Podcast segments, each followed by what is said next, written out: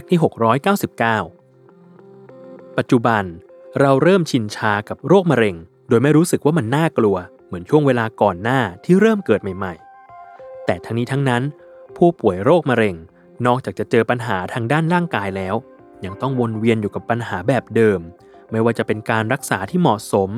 ค่าใช้จ่ายต่างๆ ไปจนถึงคุณภาพชีวิตที่อาจส่งผลกระทบต่อจิตใจได้ง่าย ยังงานวิจัยจาก University College London ก็ค้นพบว่า กายและใจมีความเชื่อมโยงถึงกันอย่างขาดออกจากกันไม่ได้ ฉะนั้นเมื่อผู้ป่วยโรคมะเร็งเกิดความเครียดเมื่อไหร่ ก็จะส่งผลต่อโรคมะเร็งที่เป็นอยู่โดยทันที โดยเฉพาะอย่างยิ่งในช่วงภาวะหมดสิ้นหนทาง ไม่รู้ว่าจะหันหน้าไปพึ่งใคร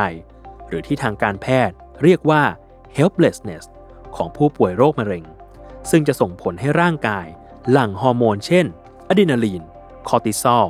และตัวอื่นๆในกลุ่ม ที่ทำให้ร่างกายเกิดภาวะฉุกเฉิน จนมีอาการไข้ หรืออาการเจ็บป่วยได้ง่ายขึ้น จนอาการสุดลงตามมา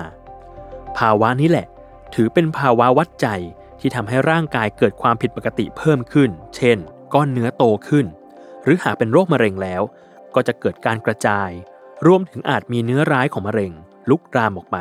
ทำให้เกิดความเสื่อมในเนื้อเยื่อและระบบภูมิคุ้มกัน ซึ่งนี่ยังไม่นับรวมถึงการย่อยอาหารที่เป็นไปได้อย่างยากลำบากมากขึ้น และเซลล์ที่ฆ่าสิ่งแปลกปลอมต่างๆ ตามธรรมชาติ ก็จะด้อยประสิทธิภาพลงไปตามลำดับด้วยเช่นกัน